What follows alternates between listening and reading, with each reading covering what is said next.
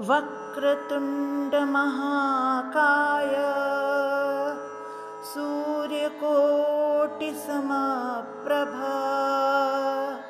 निर्विघ्नं कुरु मे देव।